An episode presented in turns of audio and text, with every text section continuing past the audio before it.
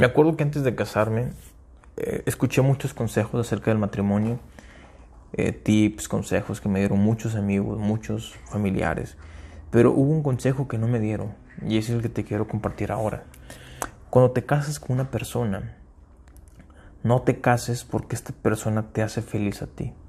Si te vas a casar con una persona, significa que amas a esta persona y ese amor lo vas a demostrar en hacerla feliz o hacerlo feliz a esta persona.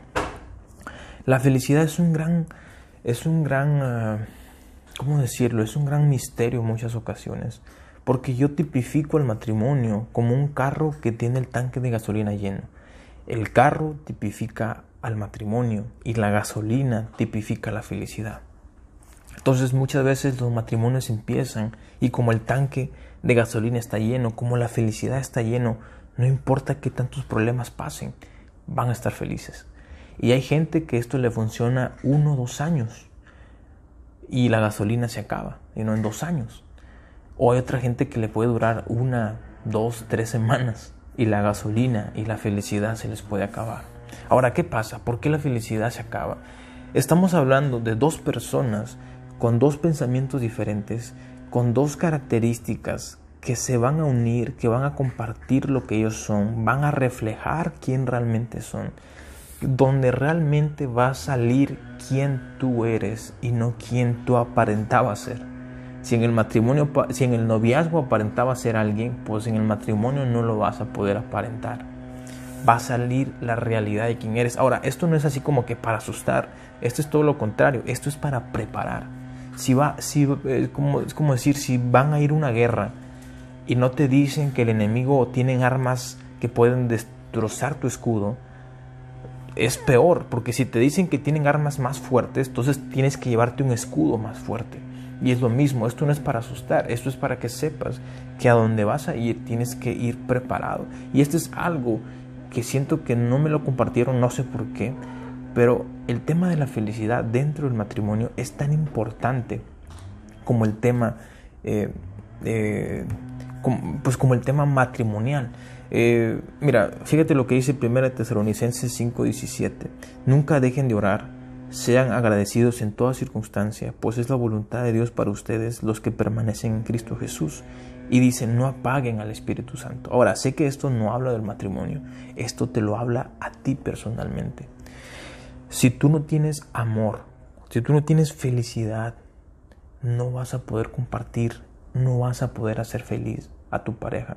Y si lo haces, estás yendo en contra de la naturaleza sentimental que estás pasando. Y es ahí donde muchas veces la gasolina se acaba más rápido, más rápido. Yo estoy hablando de un matrimonio basado en Dios porque pues es mi vida. Yo no he experimentado un matrimonio fuera de Dios. Yo no sé cómo es, pero yo esto lo comparto a mis amigos, gente que se va a casar, gente que está casada, que están, eh, que digamos, fundaron su matrimonio en Dios. Déjame decirte algo. El enemigo está interesado en destruir tu matrimonio. Y sabes que, mira, Jesús se nos da a conocer como el esposo de la iglesia. Son nosotros que hemos creído en Jesús, se nos hace conocer como la esposa de Jesús. El enemigo odia eso odia que Jesús haya venido a rescatarnos, odia que se nos conozca como, como la esposa de Cristo, odia eso. Y por tal manera, Él odia las relaciones, Él odia el matrimonio. Y sabes una cosa, el enemigo está atento a destruir los matrimonios que Él pueda destruir. ¿Y sabes cómo lo destruye? Te lo voy a, te voy a compartir lo que he podido experimentar y conocer en este poco tiempo que llevo de casado. No me acuerdo la cita exactamente, en segunda o primera de Timoteo 2.7 dice que Dios no nos ha dado un espíritu de, temor, de angustia. Dios nos ha dado un espíritu de amor, de poder y de dominio propio. Y fíjate que usa la palabra espíritu. So, prácticamente nos, nos dice aquí, puede haber un ataque espiritual en temor, en enojo, en resentimiento, que no viene de parte mía, dice Dios, pero es algo muchas veces espiritual. ¿A qué me refiero con esto?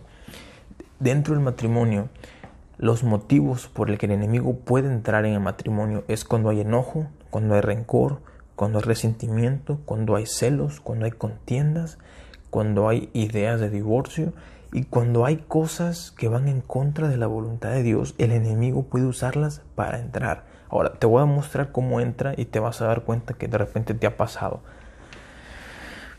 Cuando creas un enojo contra tu pareja, lo que hace el enemigo es esto. Tú creas el enojo y el enemigo te recuerda todas las ocasiones desde el inicio, desde el noviazgo, en la que tu pareja ha fallado, en la que tu pareja se ha molestado incorrectamente, ha hecho cosas indebidas. Y te empieza a recordar todas esas y te las empieza a traer a tu enojo. Fíjate esto, cuando te trae todas estas cosas y ustedes vuelven a discutir, tu pareja dice, mira, tú has sido así desde el inicio, tú hiciste esto, tú me dijiste esto, y empiezan a sacar todo esto, que déjame decirte algo, ese no eres tú, ese es el enemigo al que le has dado el permiso de fortalecer el enojo, de fortalecer los celos, las contiendas, y de tal manera empieza a destruir los matrimonios con ataques espirituales que uno dice, es que el enojo es un sentimiento, es que la amargura, es que los celos pasan. No solamente es eso, detrás del celo, detrás del enojo, detrás del resentimiento contra tu pareja, del rencor, el enemigo lo usa para traer ideas, recuerdos, estrategias. Literalmente te prepara a ti para ir contra tu pareja y darle un mejor discurso contra ella. Y todo eso gracias a que permitiste abrir una puerta para que el enemigo ataque dentro de tu matrimonio. Por eso leía 1 Tesalonicenses 5:17, nunca dejen de orar, sean agradecidos en toda circunstancia, pues es la voluntad de Dios para ustedes y no apaguen al Espíritu Santo, no apagues tu relación con Dios. Este es el consejo que te daría. Si tu relación con Dios está bien, el resultado de tu relación con Dios será el resultado de tu matrimonio. Y yo experimenté lo que fue vivir un noviazgo con, con Evelyn en el cual yo estaba lleno de la presencia de Dios. Yo, yo tenía una relación con Dios muy fuerte. Y, y, no lo digo por presumir, lo digo porque después que yo me alejé de esa relación con Dios, empecé mi matrimonio sin una relación con Dios. Y fue horrible. Los problemas en tu mente, tú mismo te dices, bueno, después se le va a ir el enojo. Y sí, se le va el enojo. Pero el enemigo ya agarró terreno dentro de tu matrimonio. Bueno, después se le va los celos. Bueno, después se le va esa idea. Bueno, después se le va esa idea de separarnos. Bueno, después se le va a ir ese resentimiento contra mí. Y no es así muchas veces. Muchas veces el enemigo usa todos esos resentimientos, todos esos enojos para irte metiendo ideas. Y un momento a otro saca todo pero fue producto de que le diste permiso. Y es por eso que fíjate que no quería enfatizar el punto de la felicidad, así como necesitas hacer feliz a tu pareja, eh, no era mi idea, mi idea era más como aclararte este punto, a que vas a tener que trabajar si amas a la persona, trabajar en su, su carácter.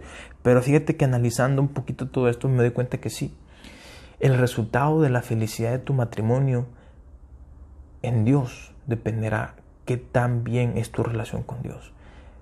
Quiero decirte esto para terminar, y sé que suena muy mal terminar con esto, pero no existen, es muy difícil encontrar matrimonios fuertes, porque matrimonios fuertes son aquellos matrimonios que han pasado por guerras, que han pasado por momentos hasta aún de separación, y en esos momentos, cuando ellos se conocen, cuando ellos reflejan su amor, es cuando salen un matrimonio fuerte.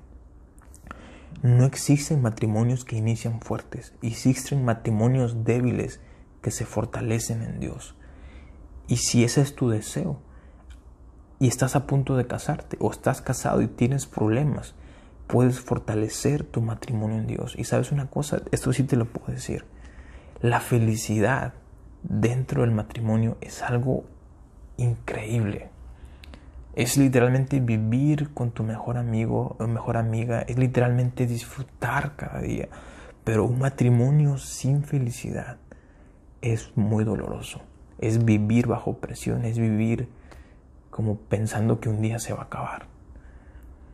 Por eso dice, oren sin cesar. Significa, no le pongas un tiempo límite, ora las veces que sea necesario. Alégrate en cada circunstancia y no apagues tu relación con Dios. Dios te bendiga.